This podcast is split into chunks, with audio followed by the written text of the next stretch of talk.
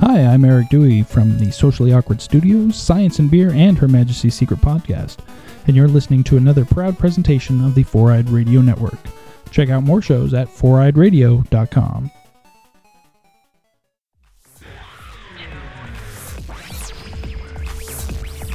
All hands, prepare for the Starfleet Escape podcast on the Four Eyed Radio Network. Stand by for transmission.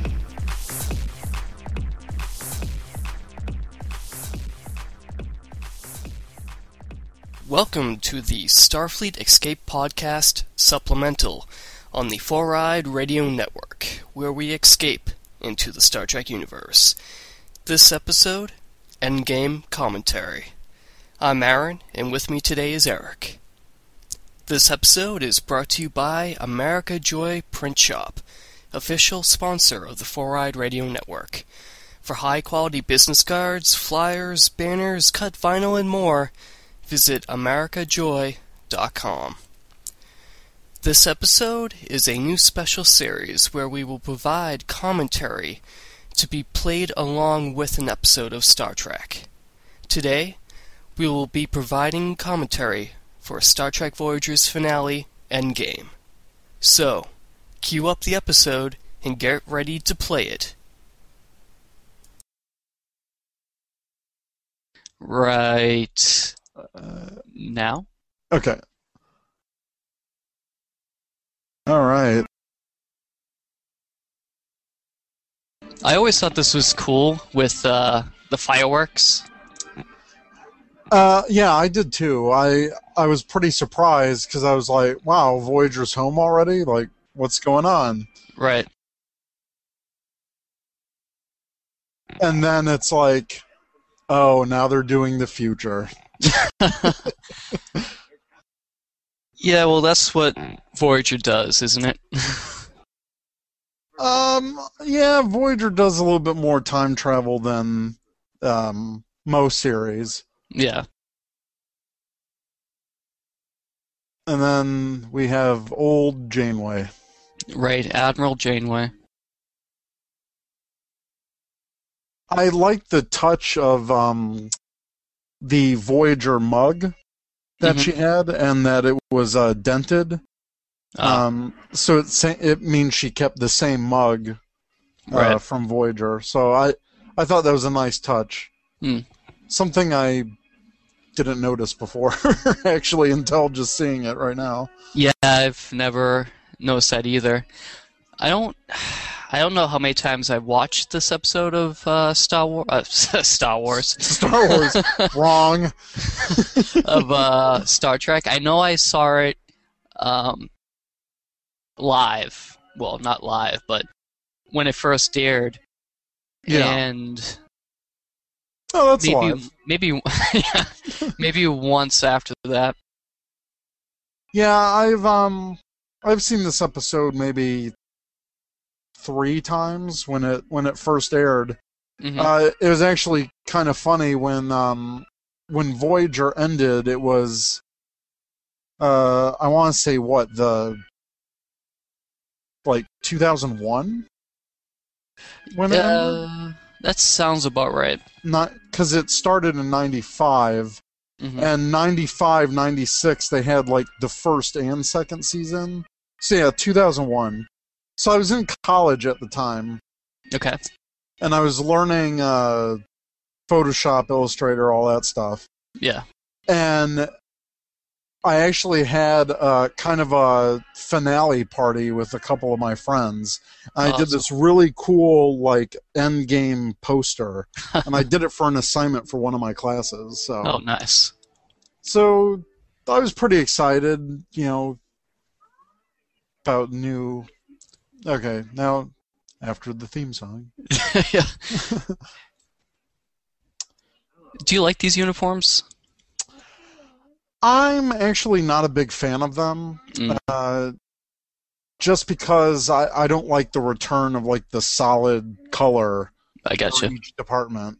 Right. Um, but it's a nice reuse of the future uniforms from the finale of Next Generation. right. It's a good way to tie it in. Uh, definitely. It's weird seeing Harry Kim look so old. Yeah, um, And he finally got promoted. Look at that. and what a big jump it was. yeah. Yeah, what, what do you think about the um, old age effects in Star Trek? Uh, they usually, usually hit or miss. yeah, it's usually not done that well. Uh, the only time I thought it was well done was with uh, Data's creator. Yeah, yeah, Noonien Soong. Yeah. I always thought this was weird with the Doctor. How he was Uh, married and Oh yeah, yeah. And Tom really lost on the hair battle. yeah.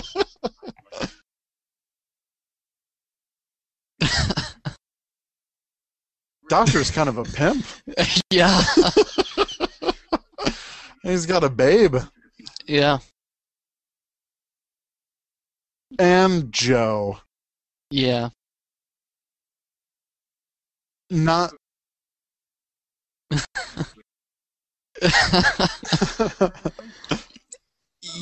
I always thought that was funny as well. They picked Joe, such a such a common Yeah. random name that I mean it's compared to what all the choices that the doctor has aspired to in picking a name. mm, Joe seems kind of like a cop out. yeah. But I guess if you were going to get married, you would definitely need a name. Yeah. So we we get the time frame. It's 33 years since Voyager entered the Delta Quadrant. Mm. Um, B'Elanna is in the Klingon Council, which is interesting. Mm. She really embraced her Klingon side. Yeah.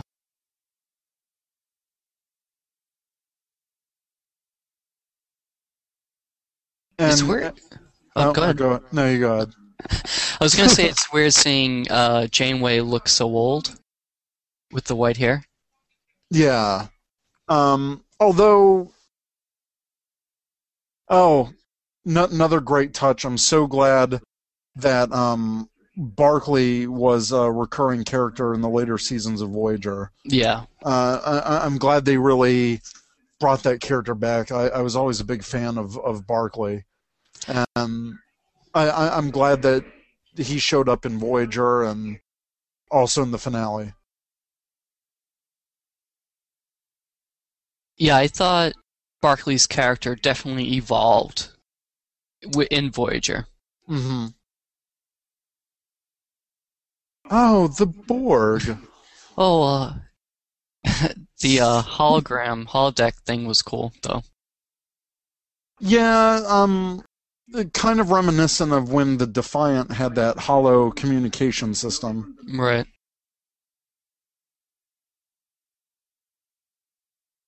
I thought the cadet uniforms were cool. Yeah, um, they kind of remind me of the uh, JJ uh, 2009 uh, cadet uniforms with the gray. Yeah. Yeah.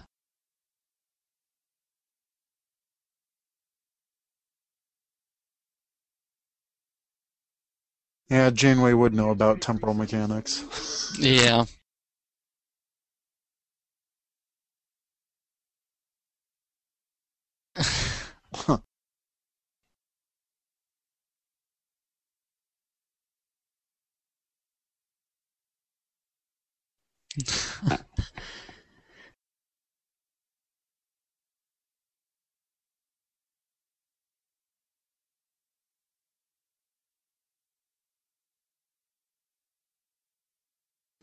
I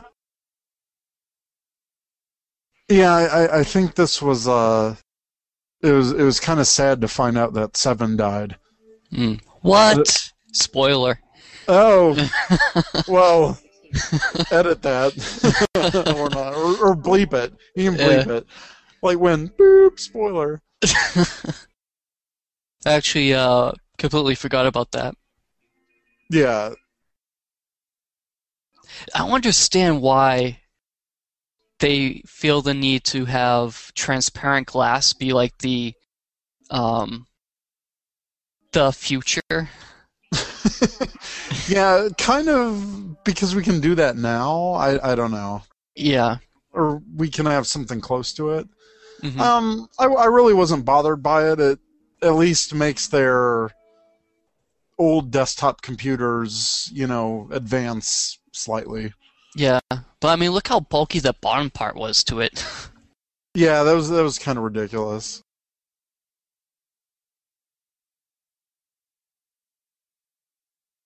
And there's Tuvok. Yeah, he's uh, as they said earlier in the episode, degenerating from this uh, condition. Mm.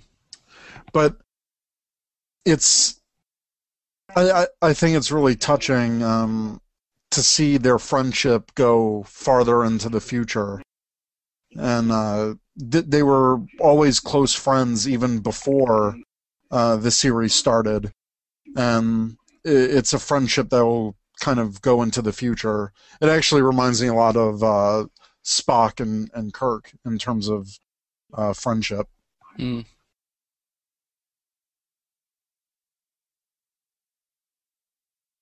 I, I really liked um, all the props in, in this scene all, with all the Vulcan script Yeah. uh, that he's writing. Uh, I thought was really nice touch. Yeah, as opposed to like English or Yeah, exactly. I, I've always liked the, that style of uh, communicator, though. Um, e- even though I didn't like the the suits as much, uh, Mhm. I thought that insignia was pretty nice. Yeah, it was definitely um it definitely looked like it would be the future evolution of a communicator.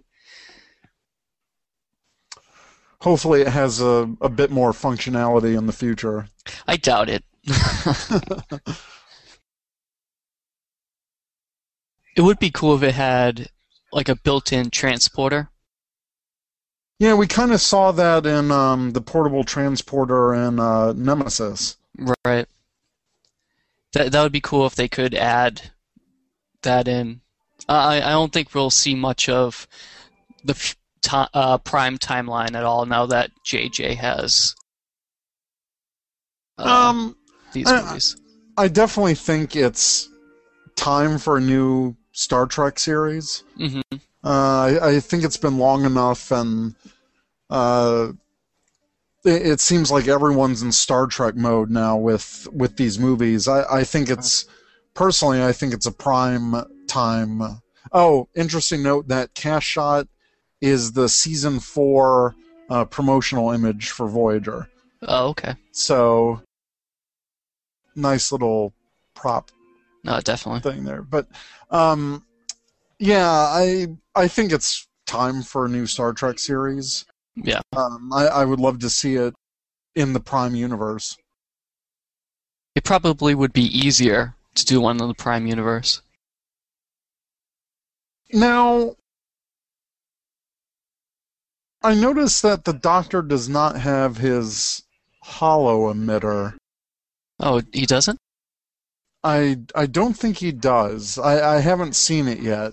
Okay. So I don't know if they've like maybe integrated it into his like into the middle of his holographic matrix or something or Hmm. or they figured out another way to project him. Hmm. Have you ever seen uh, Red Dwarf? Um I've heard of it but I've never seen it. They have a hologram, and in the in the center there was a, a holo emitter inside Mhm. that would project him, so he could go you know places without having the need of a holo emitter. Oh, I see. Uh, so it would be similar to that. So it Yeah, wouldn't be a it wouldn't be a new idea. Right. Or I, I'm sure the doctor could, you know, modify his matrix to hide the emitter holographically. It doesn't hmm. seem like it would be that big of a thing to do. Right. And that way I think it would be less of a target as it was in Voyager. Right.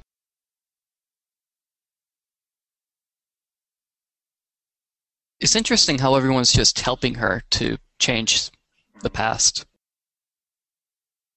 Yeah, um, it, it is pretty interesting considering that you know we've seen the temporal prime directive. hmm Um, there's the temporal uh, agency that uh, temporal investigation agency. Right. So we know that Starfleet doesn't like people messing with the timeline. Mm-hmm. Um, so yeah, either Janeway really convinced these people to help her, or you know maybe she told them something differently. I I don't know.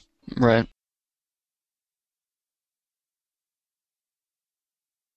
And there's always the potential that she can make things worse. Oh yeah, definitely. Uh, and oh yeah, Chakotay. Hmm. Um, that was another thing I hated about the towards the end of Voyager, like the last few episodes. They really shoehorned that relationship with Chakotay and Seven. hmm I, I was never a big fan of that, and I, I know a lot of people weren't. Right. But yeah, uh, obviously Janeway and Chakotay had um, a history, and Yeah.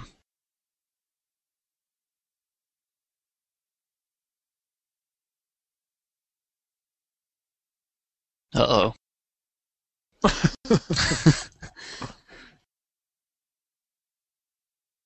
oh, and now we're back into the present day Voyager.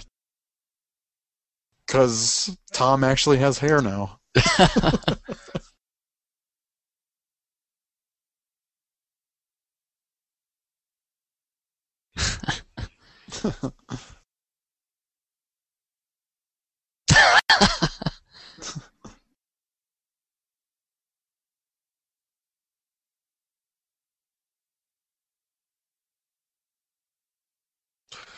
At least it's uh, pretty convenient to be so close to the ship's doctor, and hmm I guess when you're when you're pregnant on a starship. That's true.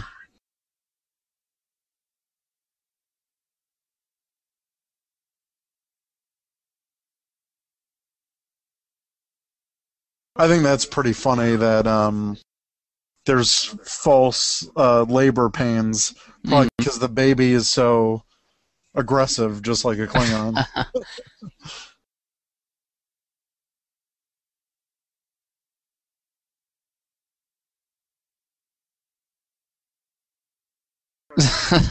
Speaking of which, yeah.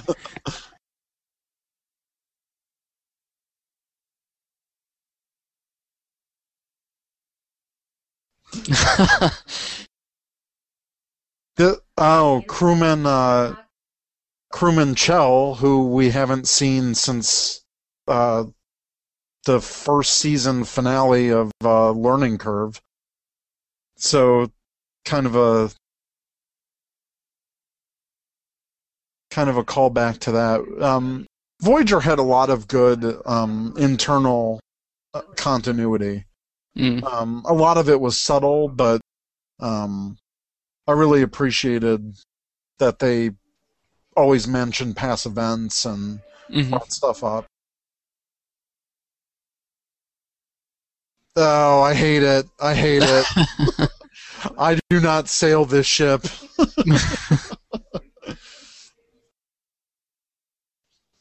oh, God.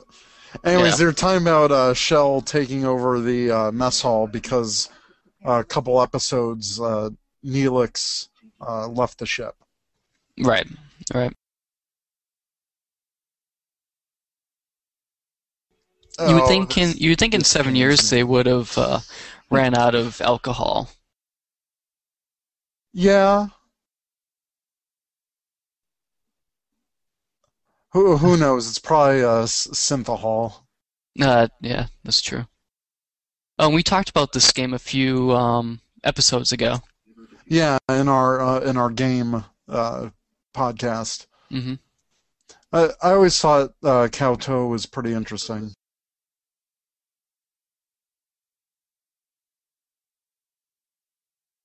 But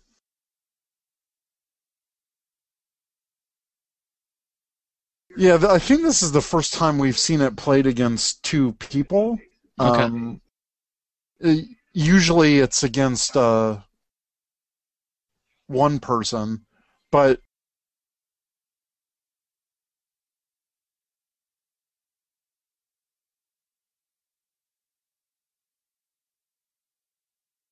uh, so I guess this is implying that uh, Tuvok's starting to lose it a little bit.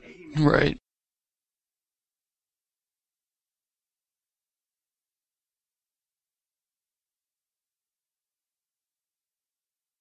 Tuvok was definitely one of my favorite characters in in Voyager. Yeah.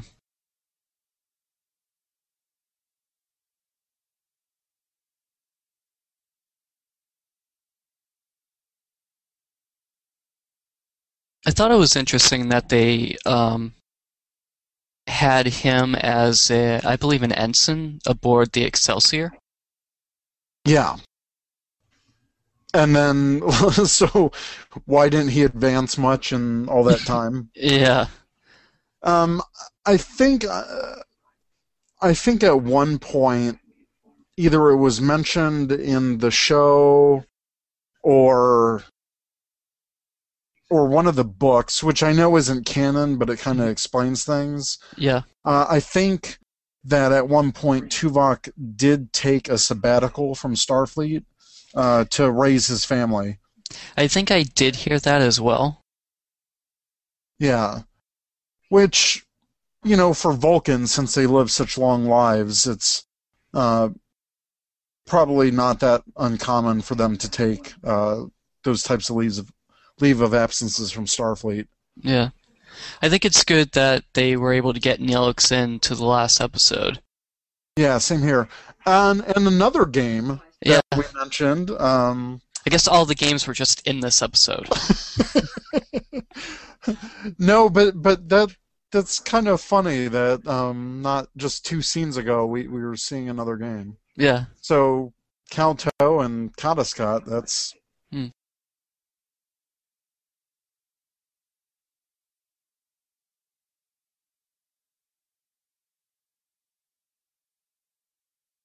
I find it odd that they weren't able to remove that eyepiece.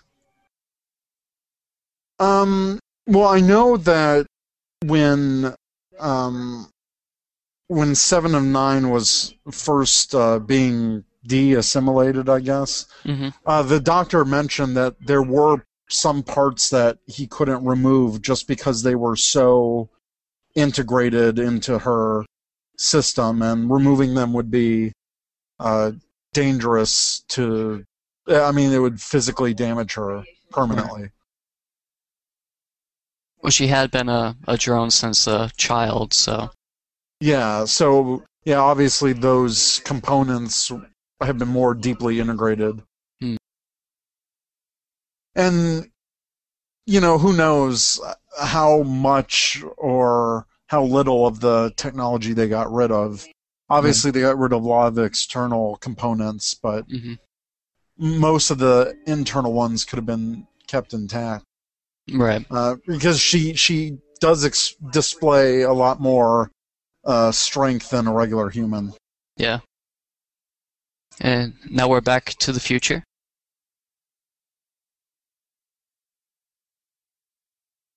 Yeah, I, I really like that they're telling a, a parallel story Mm, that that you can see like where the beginning of these events happened in the real timeline and how they resulted into the um, future timeline. right.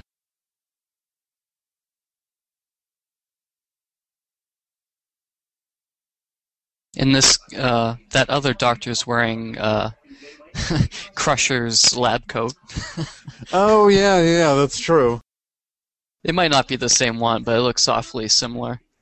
Yeah, definitely the same concept. I, ne- I never got why they would wear that unless they just wanted to feel more doctory or Yeah, have more pockets or something. I, I don't know. right.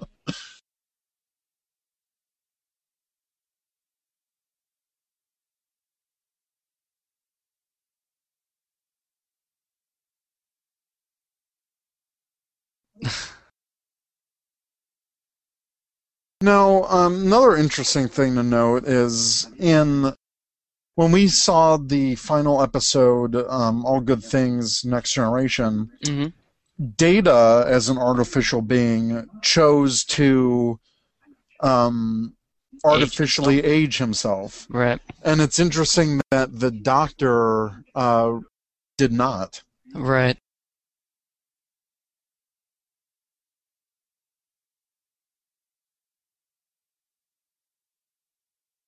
Yeah, it's uh, now that I think about it, it's kind of interesting how much um, this episode parallels uh, All Good Things. Hmm. Like, you know, going to the future, you know, seeing the future, trying to change the future. Yeah. I know it doesn't involve Q, um, who we have seen in Voyager before, but uh, I, I just find it interesting that both of those season finales um, deal with the future in some way. Right. It it would have been cool, s- if they tied the caretaker or the caretaker's race into the final episode. Yeah, I, I think that would have been a nice, um, kind of putting a nice bookend to the whole series. Um, but the, I, I can see why they went with the Borg, uh, since Voyager was dealing with them for so long, and Right. maybe they wanted to put uh, kind of an end to the Borg as well. Right. Though I don't I don't think the Borg are. No, neither do I. Yeah. I, I know we'll talk about this in our uh, Borg segment uh, Yeah. coming up, but yeah, I, I- I think the Borg are just uh, disabled. Right. I do like the shuttlecraft, Janeway's shuttlecraft Uh huh. in this episode, especially the colors. I think the colors are awesome. Yeah, it was a nice, uh, nice design on the speedboat shuttle. Mm.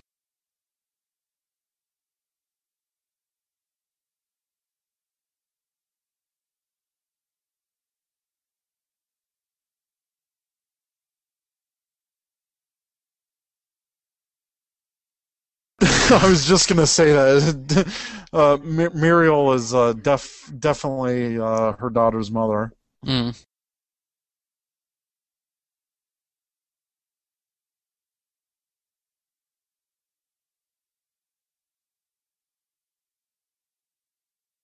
For some reason, I expected her cranial ridges to be less pronounced. Yeah, considering she'd be like a quarter Klingon. Yeah, Um, I was too, but I, I guess you can always argue that um, maybe Klingon DNA is just more progressive, that's true. as with everything with their species, aggressive and I guess compared to these guys, it's uh, less pronounced. oh yeah.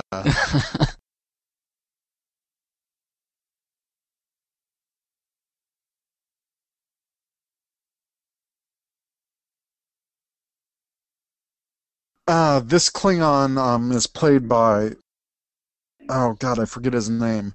Uh, the guy who played Admiral Forrest in Enterprise, he's played like countless Star Trek aliens throughout the franchise. Okay. Um, and actually, Enterprise, uh, his character Admiral Forrest, was the first time he was a Star Trek character without any makeup. Mm. I like that character. Yeah, me too.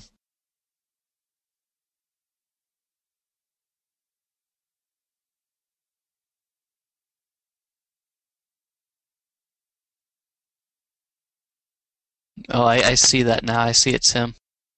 Yeah, I, I I can just tell from the voice. He has such a distinctive voice.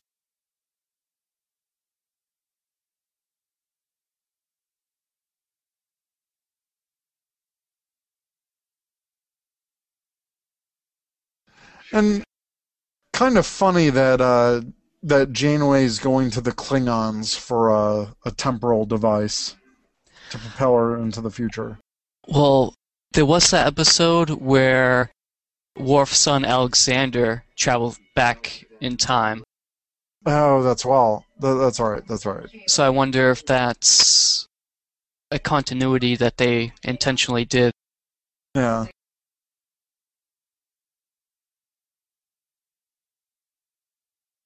I forgot what I I may have missed that point, but why are they going into this nebula? Um, I'm not sure either. I think we were talking. Oh, okay. Oh, tritanium signature. That does that mean the Borg? Or maybe they don't know what it is. Oh, okay. Holy crap! Dun dun dun! It's the Borg. A huge ship. Tom, look out. Duck. Well, I I just guess. thought it was funny that they they would duck like like like they're going to be able to avoid it. Yeah. Uh oh. And Alice Krige returns as the Borg Queen from First Contact.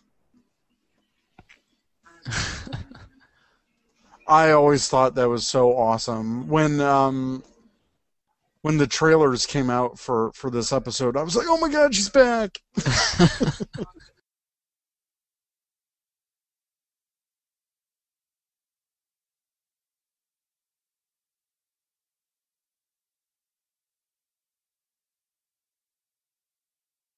Yeah, Harry, let's go back He to the He always has terrible ideas. Terrible, terrible ideas. That's why it took him so long to get promoted. Yeah. oh, Janeway foreshadowing. Oh snap! Uh, I love Voyager. Such a great ship. What the design of the ship? Yeah, yeah, the design of the ship. I, I really Uh. like uh, the look of it. Uh,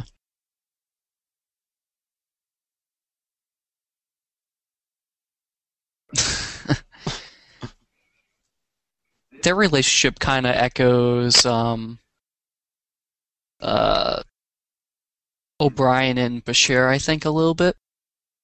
Oh yeah, yeah, I can see that.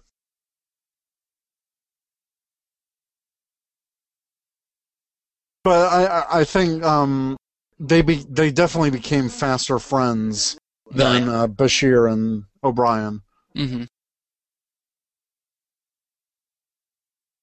And th- this is another good theme running through the episode. Um, like like Tom saying, "Well, thi- I am home. This is my home." Mm. Um, and especially in all of Voyager, um, family being a theme. Like we're a family. You know, the ship is our home. Right. Um, uh, those those have always been really strong themes with Voyager, and you know maybe in the end the goal wasn't like let's get to Earth. Maybe it's was finding out that you know all you need, you know, blah blah blah. Home is where the heart is. Home is where the heart is. I I don't know, but I, I I've always liked that that theme running through Mm. Voyager.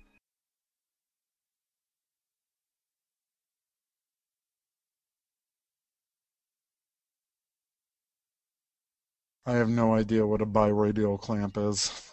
no, must be a Borg thing.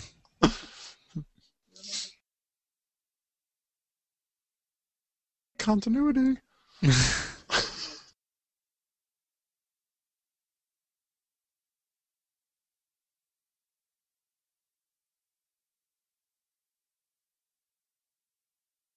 Ah.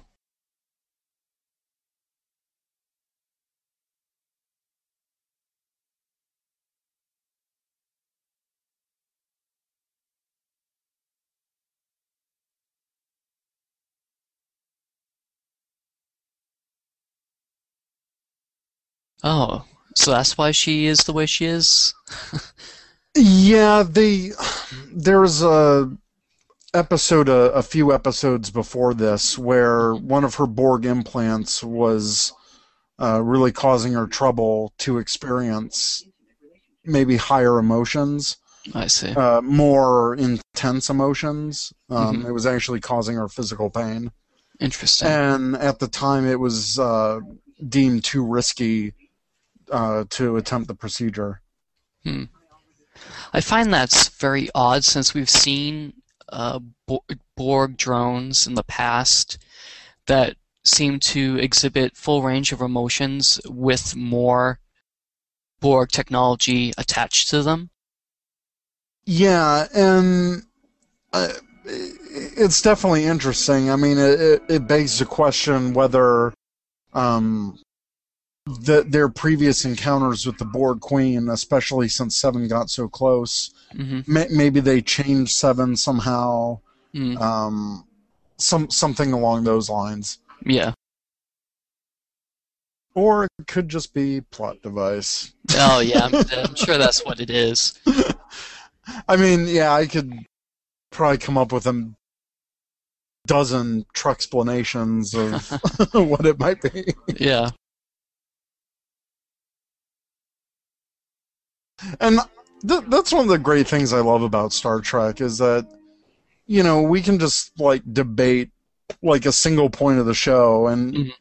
we can talk about it for hours, which is kind of what we do on our podcast. Right. oh.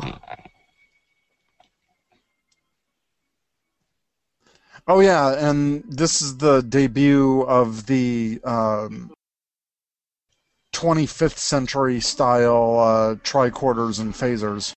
Yeah. I don't even know why they would let her get even remotely close to that thing. Right. And the Batman armor. Yeah. yeah, the ablative armor is cool and all, But, but I mean, shouldn't the Enterprise and Nemesis have this? well, here's the thing. Um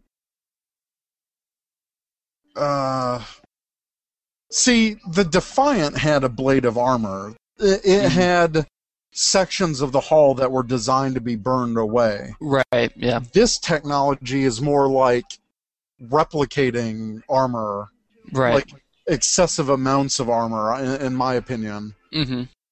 Oh, we get a, a Equinox style ship. Right. I believe Nova class. Yeah, Nova class, and captained by Harry Kim.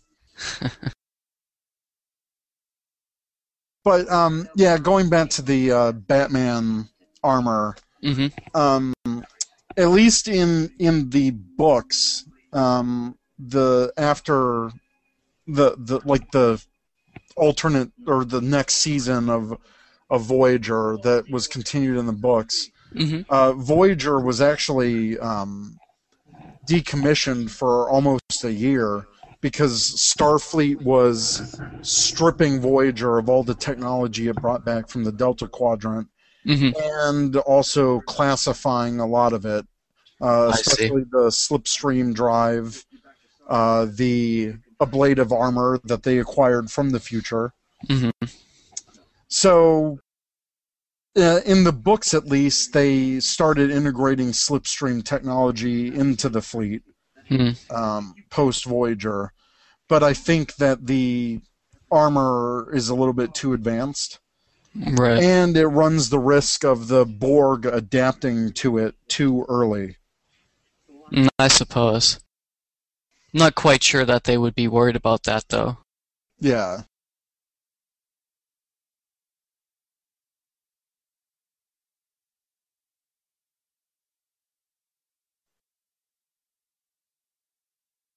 I like how she justifies what she's doing. Yeah.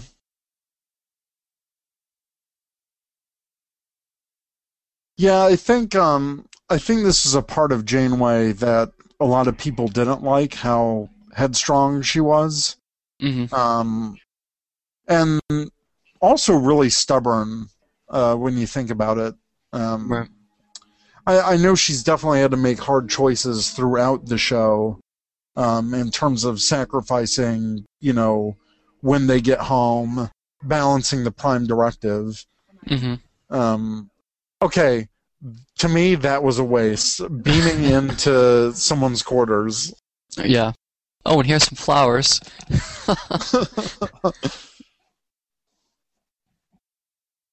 Ugh, blah. this whole this whole romance, it's wrong. I don't like it.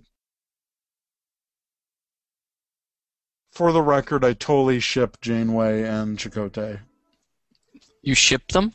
Yeah, means I I see them together more than Oh, okay. Seven and Chakotay. Oh, like relationship them? Yeah, yeah, Oh, okay. I gotcha.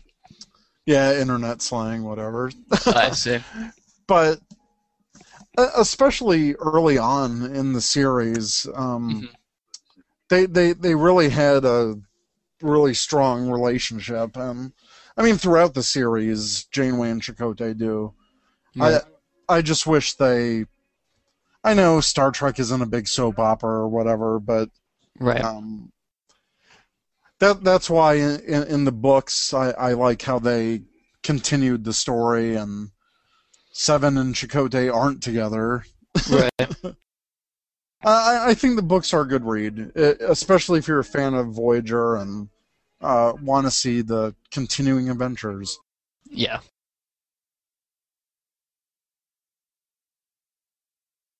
Uh, good old temporal rift.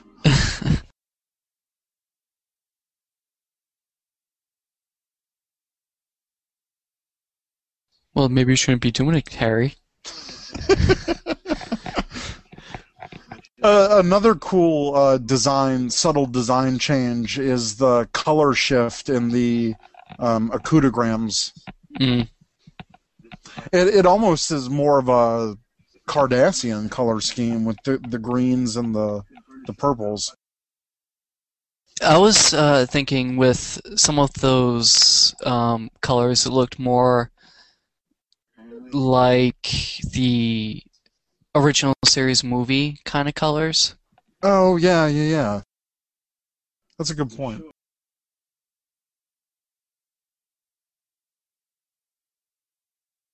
that we saw in the Oscars. I have not seen that clip yet.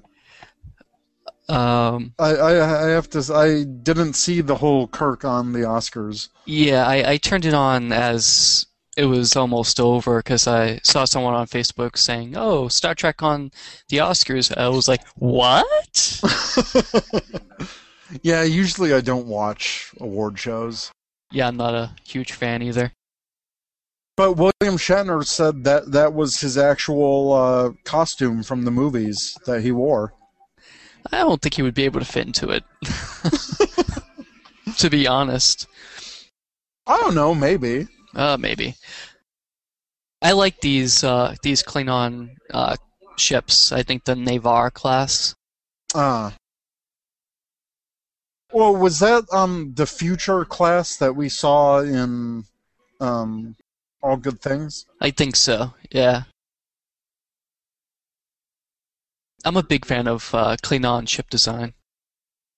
Oh yeah, it's really great. Um, speaking of, uh, if you follow uh, Doug Drexler on um, uh, on Facebook, also um, I think um, Herman Zimmerman, or no, Rick, Rick Sternbach, both Hmm. of them actually posted some uh, interesting um, Klingon diagrams on their pages I'll have to check that out. Ship details. Yeah, uh, check uh, Rick Sternbach's uh, Facebook. Um, he posted a lot of close-up details for like cutaways for birds of prey and stuff that I've Hmm. never seen before, and I thought were really cool. Oh, cool.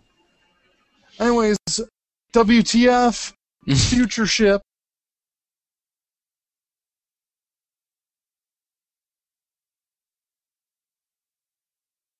I like how Tom's all like, "What?" Even though he actually doesn't see anything.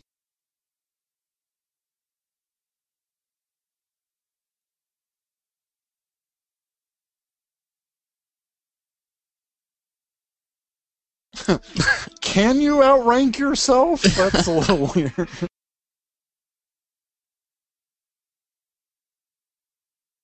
That was easy. Yeah. uh, another problem with Voyager, it always seems like um, they use that damn deflector dish for everything. Mm. Uh oh, the Borg know. Bum bum bum. Why? Why do they even need to use a view screen? I think that's more for our purposes I guess. than anything. Because now that I think about it, they should just be able to tell. Yeah. And that looked nothing like the one Locutus used. No, it really didn't. Which was more like a holograph, uh, a hologram, wasn't it? I think so. Like it, the Because it was like just in front of him. projected. Yeah. Yeah. What? Even Janeway's like, I would never drink tea.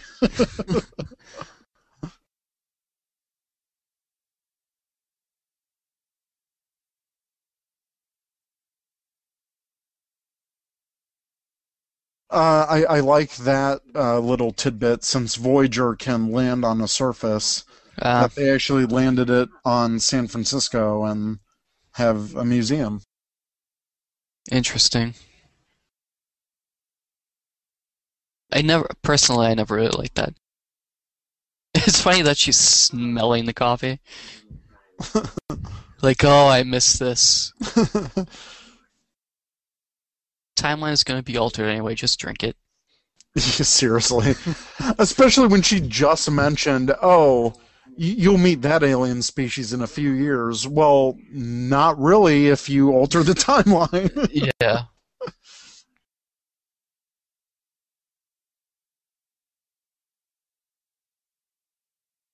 I, I really like um, how Star Trek has been able to do uh, split screens very effectively.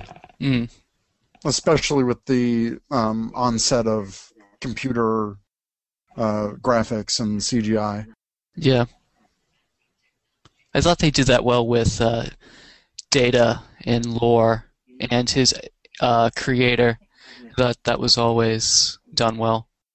Yeah, that must have been a real pain in the neck, though, to Yeah. coordinate all that. Oh yeah, because in the episode there were all three of them. Exactly. Yeah. So you got more of like a, a per, the Professor Klump or whatever situation with Yeah. like Eddie Murphy. You're right. I mean, it's. I guess it would be easier to do it on a movie budget, but with mm. with TV, you gotta find a better way to do it. I guess. Yeah.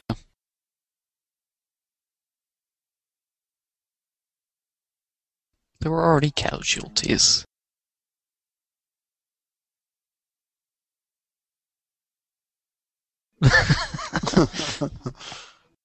It seems like she doesn't like her future self at all. Yeah, which is which is why I think how things play out in the episode um, as they do. Um, maybe Janeway doesn't like to see the the bitter old woman that she's become. Because I, I really think future Janeway is definitely jaded. Right. Um, and again, I mean, she's like her younger self. She's trying to protect the crew of Voyager. She's trying to get them home safely, and she wants this uh, our timeline Janeway to have a, a, a better future than maybe what she's gone through. Hmm.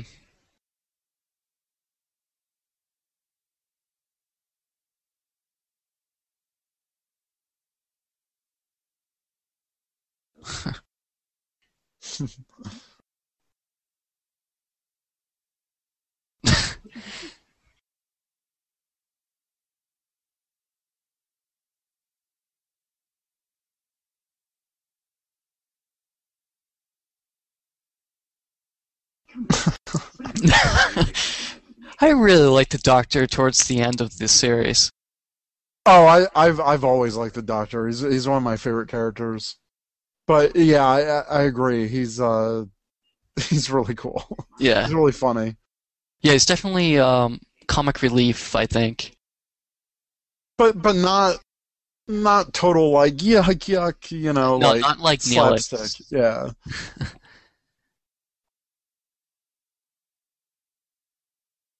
I think it's odd that they would have created a, a neural implant Uh huh. um, that would essentially make them more Borg-like.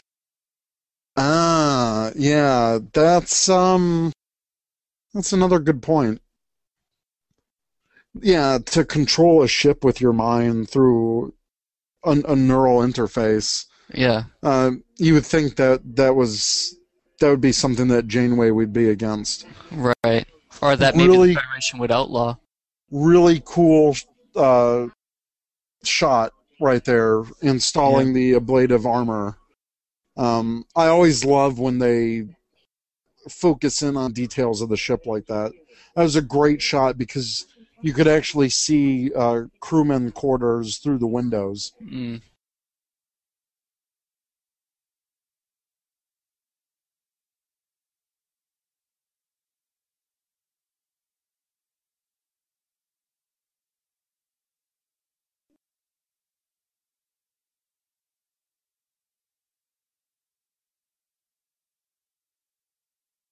Oh snap! Oh, the Borg!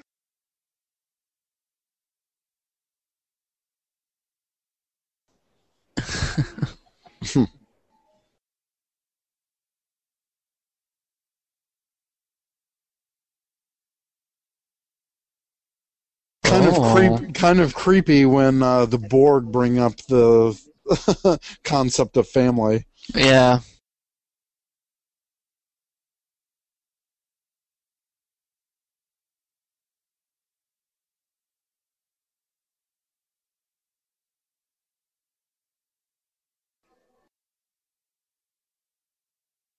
I wouldn't want to piss her off.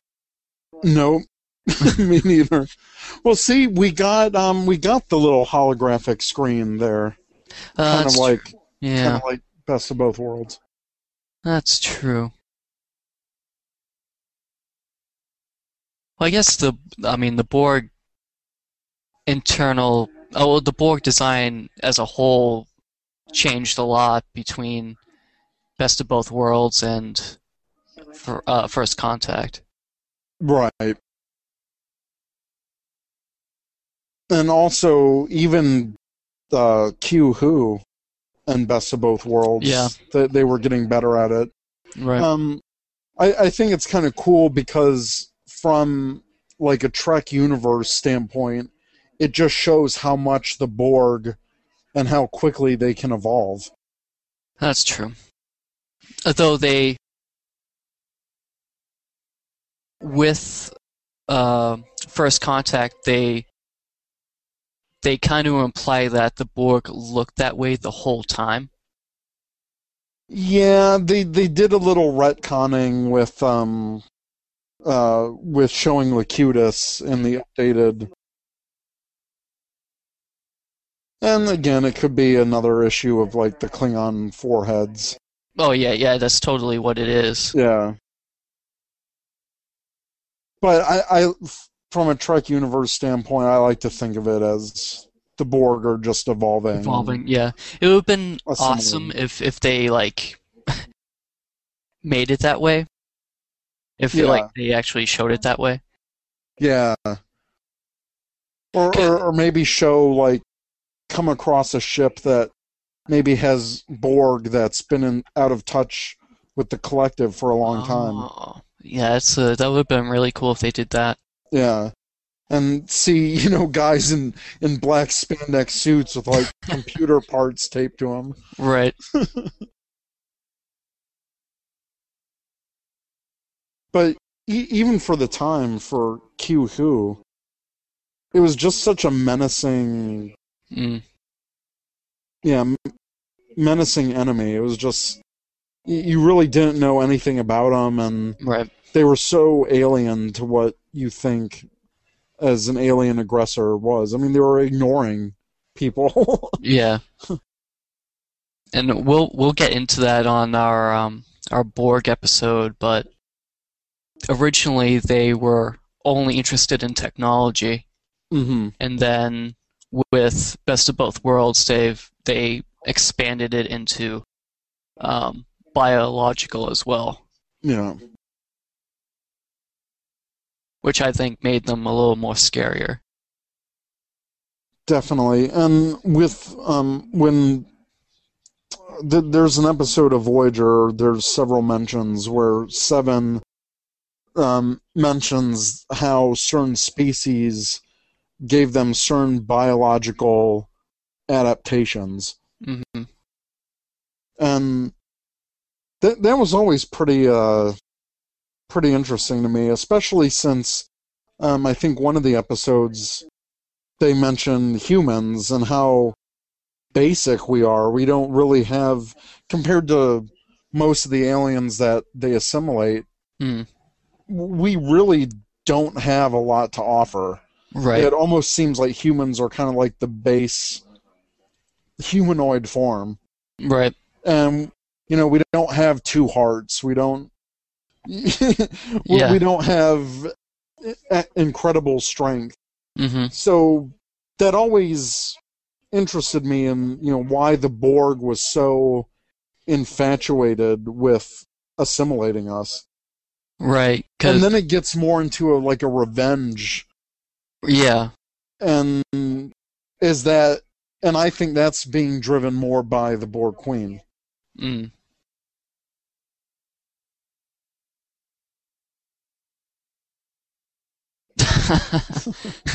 Oh, Tom.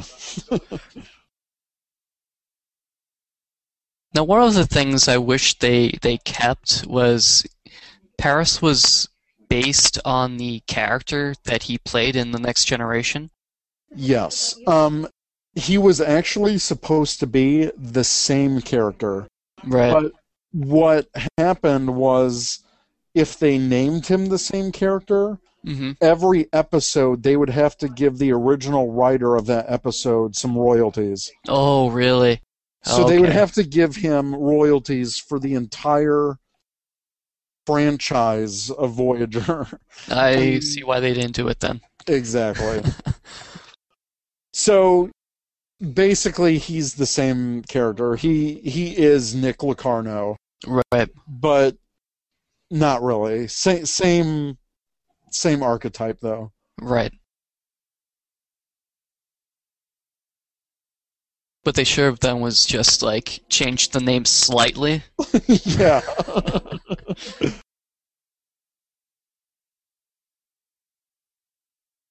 I think this is, I I do think this is a really cool effect.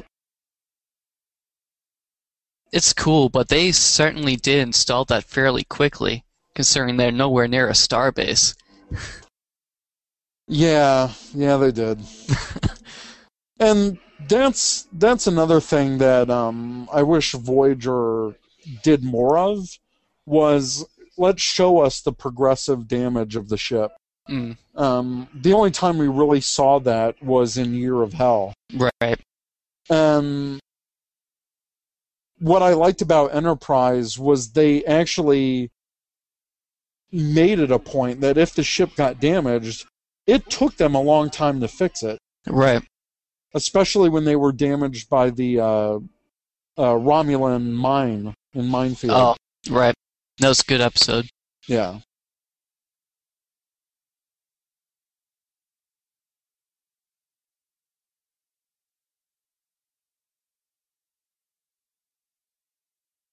One thing that did bother me in, in all the later seasons that of Star Trek, yeah, that was pretty sweet. Um, What? the the transphasic torpedoes they also upgraded. Oh. Okay, I completely forgot about that. Yeah, so not only was it the ablative armor, but it's transphasic torpedoes. Hmm. Whatever the hell that means. Right.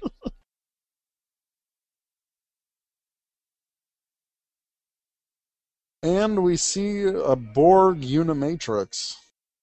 Transwarp hub. kind of cool that they're um, that they're using a star to power it. Uh,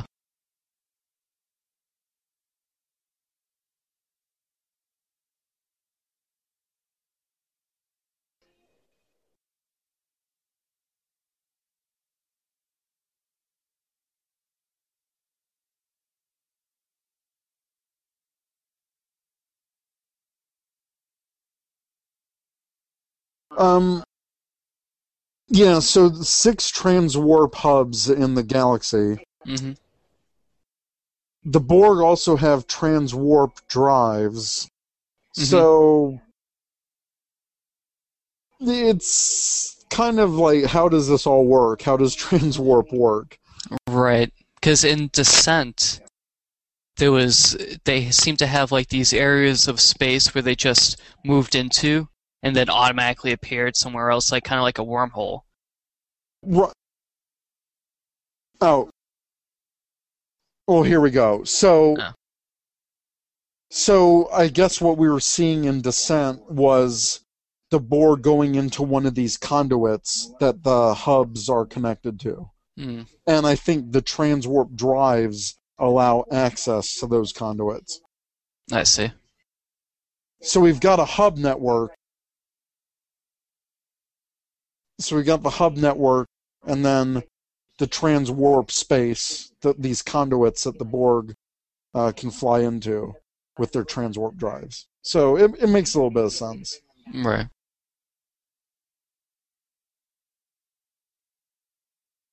I'll have to uh, rewind that at some point, but but they did show all six uh, hubs in the galaxy. Hmm. Uh, so try to pinpoint where they are. yeah.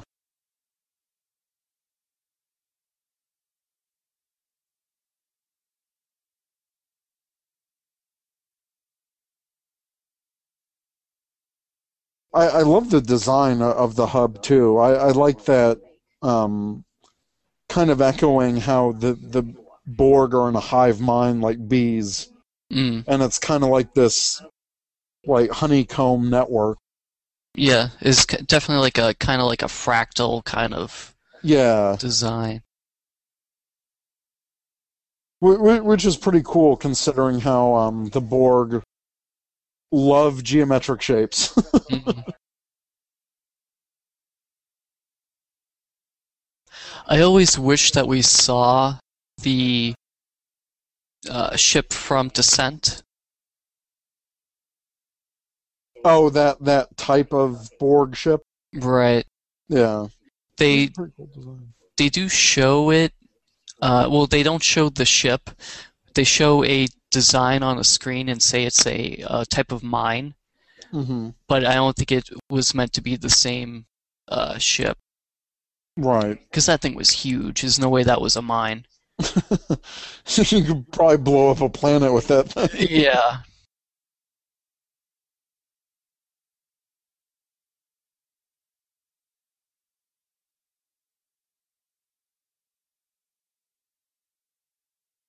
Oh snap!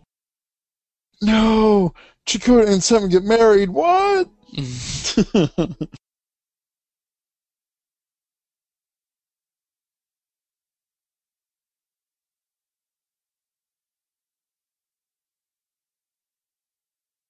That's a pretty significant number. Twenty-two. Yeah, that's um considering the Voyager had like a crew of 140, Uh, yeah. pretty big chunk.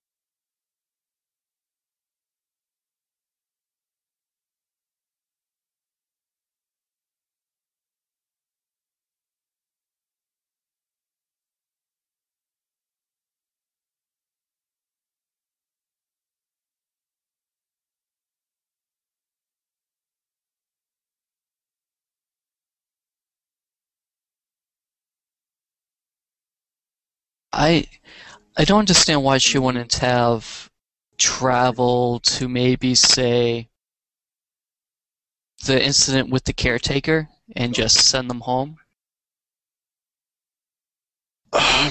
yeah, but then maybe Janeway or future Janeway thinks that obviously saving Seven from the Collective was a good thing for Voyager.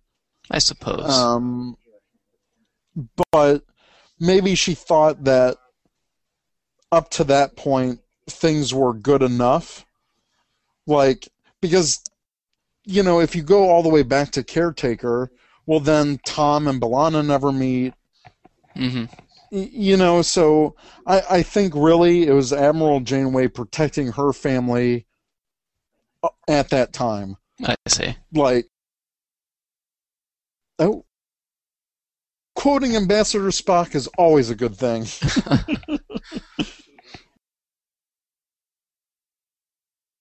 I I think we're, we'll see that line in the next movie. Oh, definitely.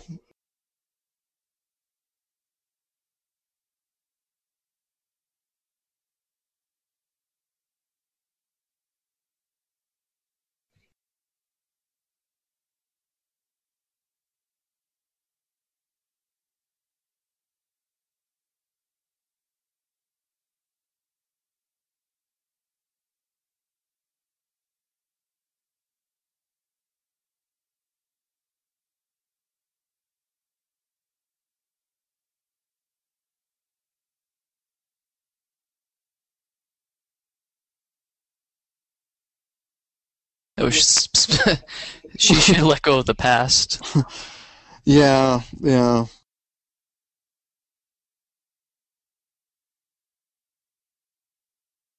I yeah, I, I they, they really make it so that you really dislike Admiral Janeway.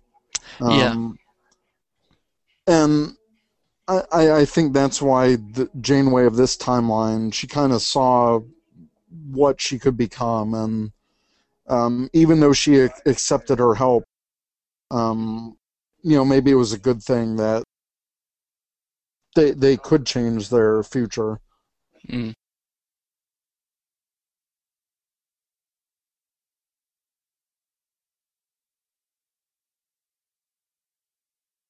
This is a total coffee party, I guess. Yeah, I guess so.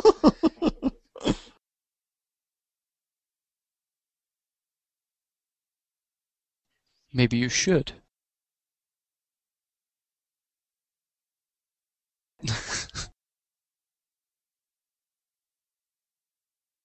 Yeah, there's um, I I think uh, towards the beginning of, of this season or, or um, episode called Night, Janeway was really regretful of ever, you know, destroying the caretaker array and stranding all these people. Mhm. I think this episode she finally comes to terms with what happened Yeah. and now she sees an opportunity to get them home you know with you know the least amount of I, I, I don't know damage or she she sees an opportunity um uh, Harry's big speech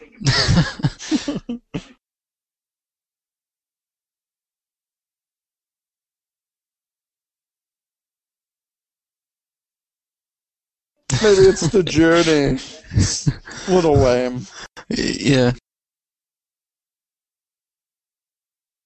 But I, I, I kind of feel bad for Harry. He he never got promoted. Right. Um, Lieutenant Paris got demoted, to ensign and then re-promoted Right. in the span of, of seven years. So, yeah, I, I, I think Harry got the short end of, of the stick on, on that one Yeah, totally. because he, he was a pretty good officer. Yeah.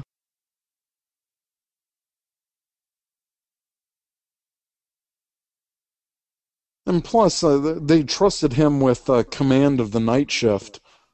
Hmm. So you would think that that that warrants a, a little bit of a lieutenant junior grade. Yeah. but I guess, I mean, you wouldn't want a bunch of, uh, like, senior officers running around. Yeah, I can see that. She should have just made up some ranks. Well, at first I was thinking, well, you know, they're they're not in communication with Starfleet, so they could do field commissions. Mhm. But then, I mean, season five, they started getting in regular contact with Starfleet, so Mm. I don't think there was any problem with them, you know, promoting people. Right. Well, I mean, a I, I believe uh, starship captain wouldn't have any problem giving promotions to um, anyone on ship with without um, consulting um, the fleet. hmm Have we seen any uh, enlisted officers in Voyager? Um. Yes. Yeah, yeah, we have. We have seen uh, non-commissioned officers um, that have no PIP. Um, they're just uh, th- there's a handful of them Hmm. that I know of. Um, but um, since all the um, Maquis um, were given Starfleet equivalent ranks, so I guess you could consider them all non-commissioned officers because they're not actually a part of Starfleet. Right. That's why they have the the different uh, PIP style. Yeah, I was never really a fan of that. Why not? I feel like they could have just wore regular insignia. Because otherwise, you're kind of just like pointing out that they're not the same as the regular officers. Yeah, I can see that. It seemed like that shot hurt. Or was just uncomfortable. Uh, yeah, I think. Um, oh, I forgot what what it was. If it some virus or something. Right, right. I, I don't think they mention yet what it is. Oh, spoiler alert! Damn it! You can just bleep all that again. yeah, it's okay. I mean, how long ago did this episode air Uh, originally? tw- Twelve years ago now. That's Uh.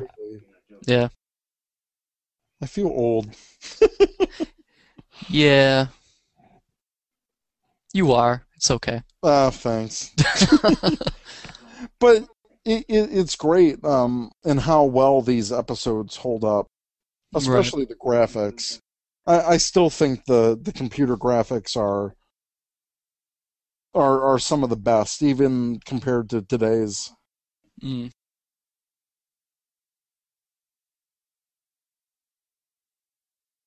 What the hell is going on? Maybe I don't want this relationship to continue.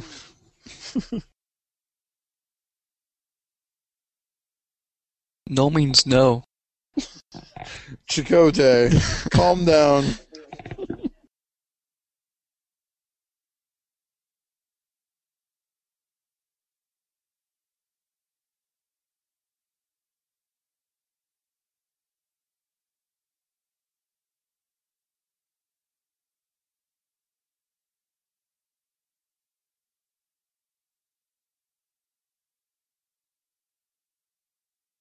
There's only a think- woman from the future. I, I I also think that um, uh, her excuse is a little lame considering uh, the couples that have formed on Voyager, despite the the risks involved. Right.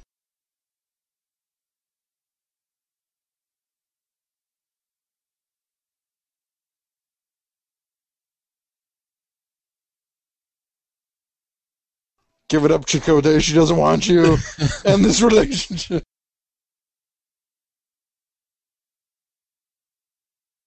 This this was seriously so out of left field. It was like two episodes and bam. Yeah.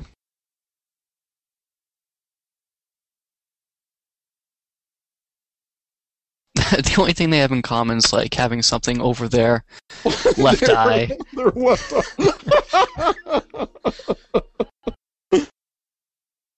But thankfully, the the relationship between Tom and B'Elanna was given a nice evolution over multiple seasons. Right. That's why it's it's one of my favorite Star Trek romances. Another episode on the Starfleet escape pod. Yeah.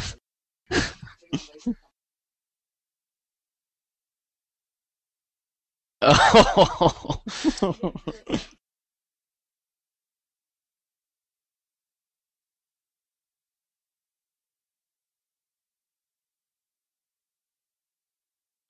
Flyboy.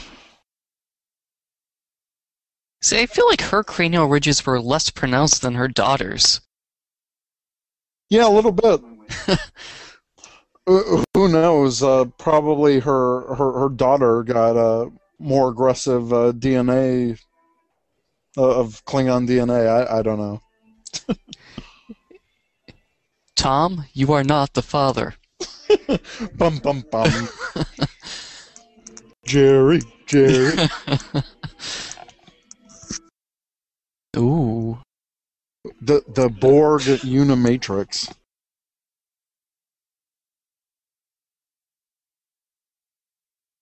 So I always wish there was more uniformity to the to the design of this.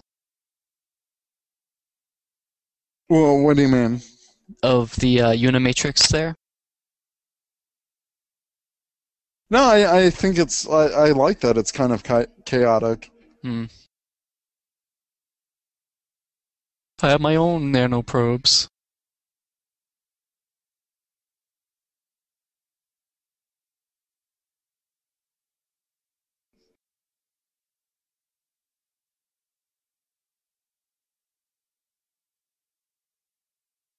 Hmm.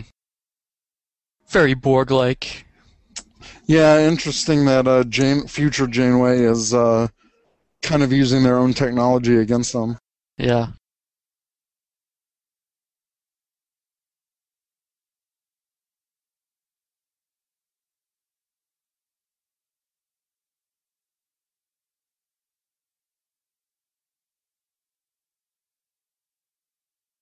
Now, for the previous uh, appearances that the Borg Queen showed up in uh, Voyager, Mhm. uh, was done by an actress by the name of uh, uh, Suzanne uh, Thompson, hmm who did a, a really good Borg Queen. Um, Right. But I am so glad that they got Alice Krige for this last episode to really tie it into First Contact. Right. because I, I think she's a phenomenal actress, and um, I was really excited because First Contact was one of is one of my favorite Star Trek movies. Right.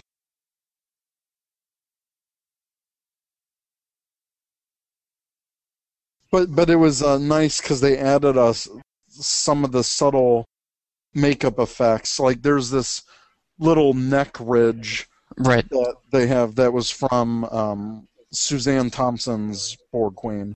So they Okay. kind of merged the two to keep that continuity, I guess. I say yes.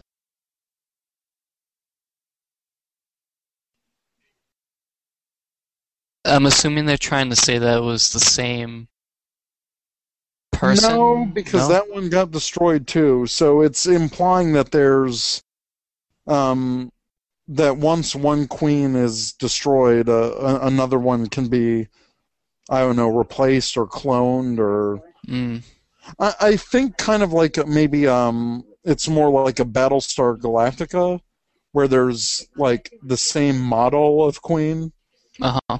kind of and that their consciousness is just transferred when they die. Ah.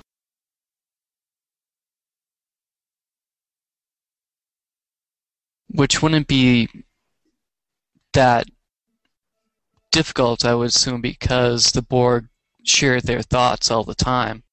Exactly. So it wouldn't be that much of a stretch.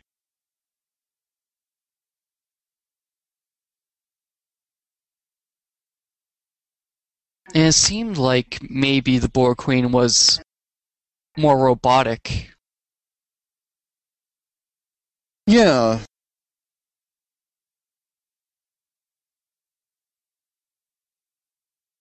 Uh oh. too late. She's been found out. Dun dun dun. Oh, cloaking device. Yeah, Starfleet has cloaking technology. Mm. As we saw in, And Janeway screwed. we, we saw that in All Good Things that Starfleet had cloaking technology Mm-hmm. in this time period.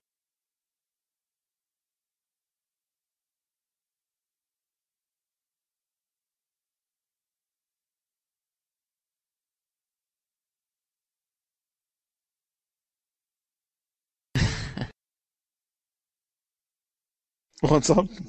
Uh,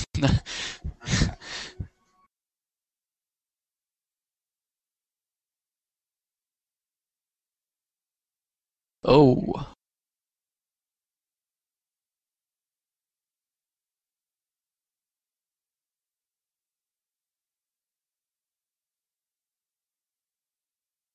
Oh snap!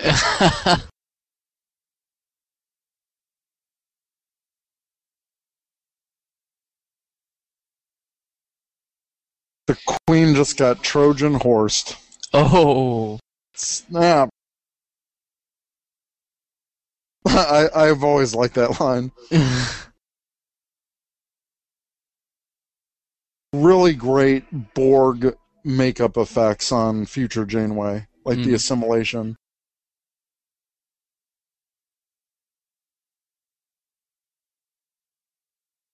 oh. Because she brings order to chaos. Yeah.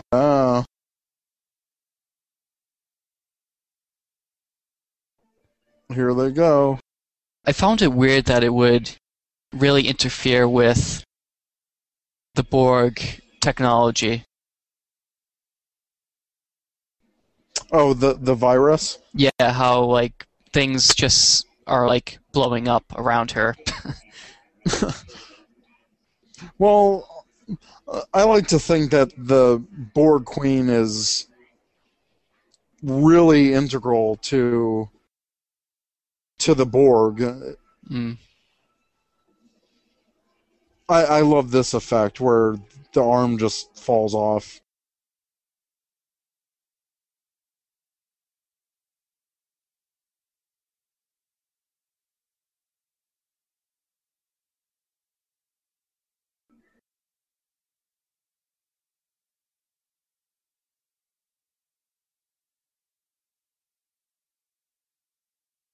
Go this way. Turn right.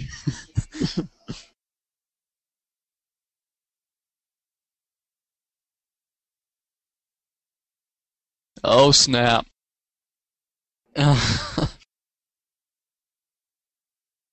Yeah, and I can walk I- with one leg. It's fine. Yeah. I I love that continuity because in First Contact we see her um, torso being lowered into her body hmm and kind of implying that the whole body is more robotic than organic. Right. And I love I love I just love how it falls apart in this scene.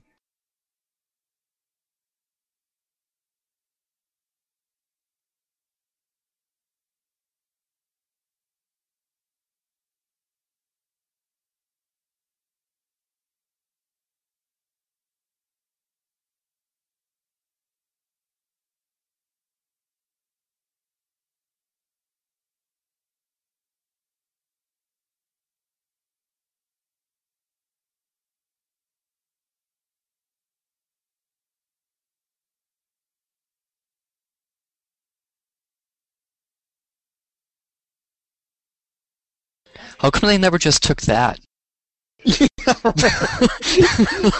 come the Borg? Well, uh, let's go to Wolf three five nine. Uh, we'll get to Earth eventually. Yeah, why why did they never go that way? I don't know.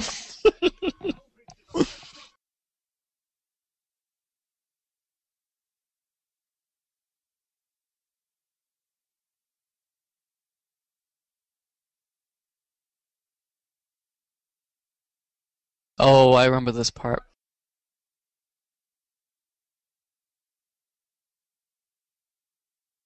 That is a shitty aperture that goes all the way back to the Delta Quadrant. Well, great, we came all this way. Ooh, we get to see the uh, Prometheus design. Oh, Galaxy. Oh, Excelsior class there. Defiant. I always thought that was cool What? That they blew up the ship from inside. Oh yeah, that that was w- one of my favorite parts. I, I And- like that they had the sphere kind of uh, like take them into. Right.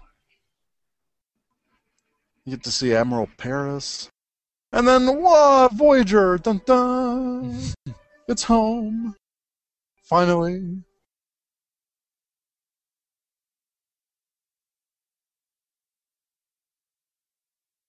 I wish we actually got to see Voyager maybe get home sooner in the Mhm. season and kind of deal with some of the after effects of what happened.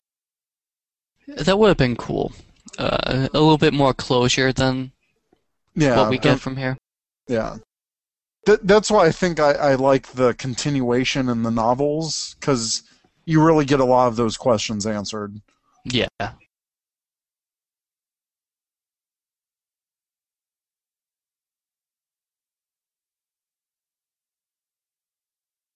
Tom's a dad. Little Klingon baby.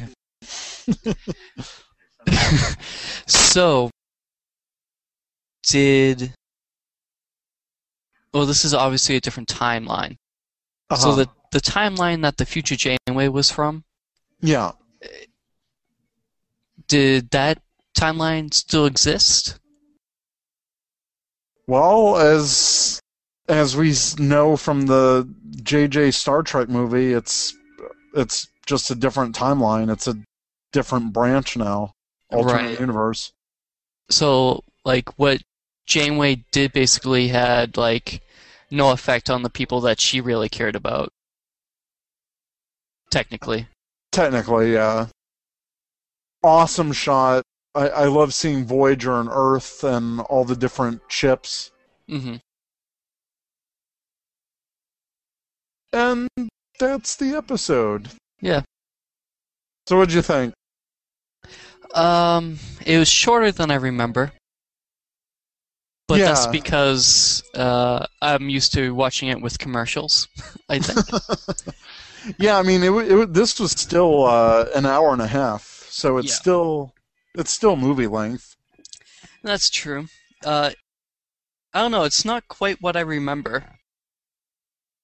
So uh, how how do you think it's different than what you remember? Is it for the better, for the worse? Uh, I I feel like I'm I'm left wanting more in the episode. Mm-hmm. Um, I feel like I feel more disappointed in this finale than I did with Deep Space Nine's finale. Uh, yeah, definitely. Um, Deep Space Nine's finale had a ton of closure. Right. um, and we e- each character really got their chance to shine. Um, I think if they didn't shoehorn all of the Seven of Nine Chakotay relationship, hmm uh, we could have got more of those moments out of this episode. Right. Uh, I'm not quite sure why the writers were kept going back to that, and why they needed to have like a makeout scene with with the characters. Uh, yeah, I I really didn't like that. I mean, uh, I mean, a pretty good chunk uh, of of this episode. I mean, it was seven of nine and Chakotay. Mhm. I don't need that. I want to see what happens when they get home. Right. Um, I think even as a better closure for the finale, um, maybe they could have just dealt with all this Borg stuff, hmm got home halfway through the episode, hmm and then maybe deal with Starfleet and seeing their families and Right. m- more of a montage, m- more something along the lines of uh, the finale of Deep Space Nine. Right. I, I would have even liked maybe a three episode arc. Th- yeah, a- that's that that's another great option. Yeah. E- Even if they kept um, all this two-parter intact, hmm maybe give us one more episode that kind of ties it all together. Right. A little more closure. I agree. 'Kay, Because we also we never see a movie. I, I doubt we'll ever see a movie of Voyager. I don't think we're ever going to see a movie of Deep Space Nine. yeah, I really wanted a Deep Space Nine movie. you and every Trekkie alive. Yeah. I, I, really wanted to know what happened with Sisko, but Hmm. uh, uh, f- for a finale, I mean, it's it's all right. I, I still think the best finale is All Good Things, Oh yeah, definitely. uh, hands down. Um, but then again, they got mo- they got movies. They got more Yeah. closure, Right. and more adventures in the movies. Um, Deep Space Nine is a second for me. Um, don't even get me started on Enterprise finale. I That was a really good Next Generation episode.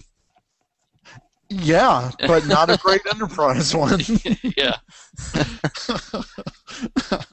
um, yeah, the Enterprise finale has to be my my, my lowest in the finales. Yeah. But And- uh, Voyager had it was a decent finale. It Yeah. did what it set out to do. Right. And the original series didn't even get a finale. Yeah, exactly. So if you look at it like that, Enterprise's finale was much better. Uh, yeah, yeah, that's true. Yeah. well, that that's that's Voyager's endgame. You have been listening to the Starfleet Escape podcast on the Four Eyed Radio Network, where you can catch a new episode every other Monday.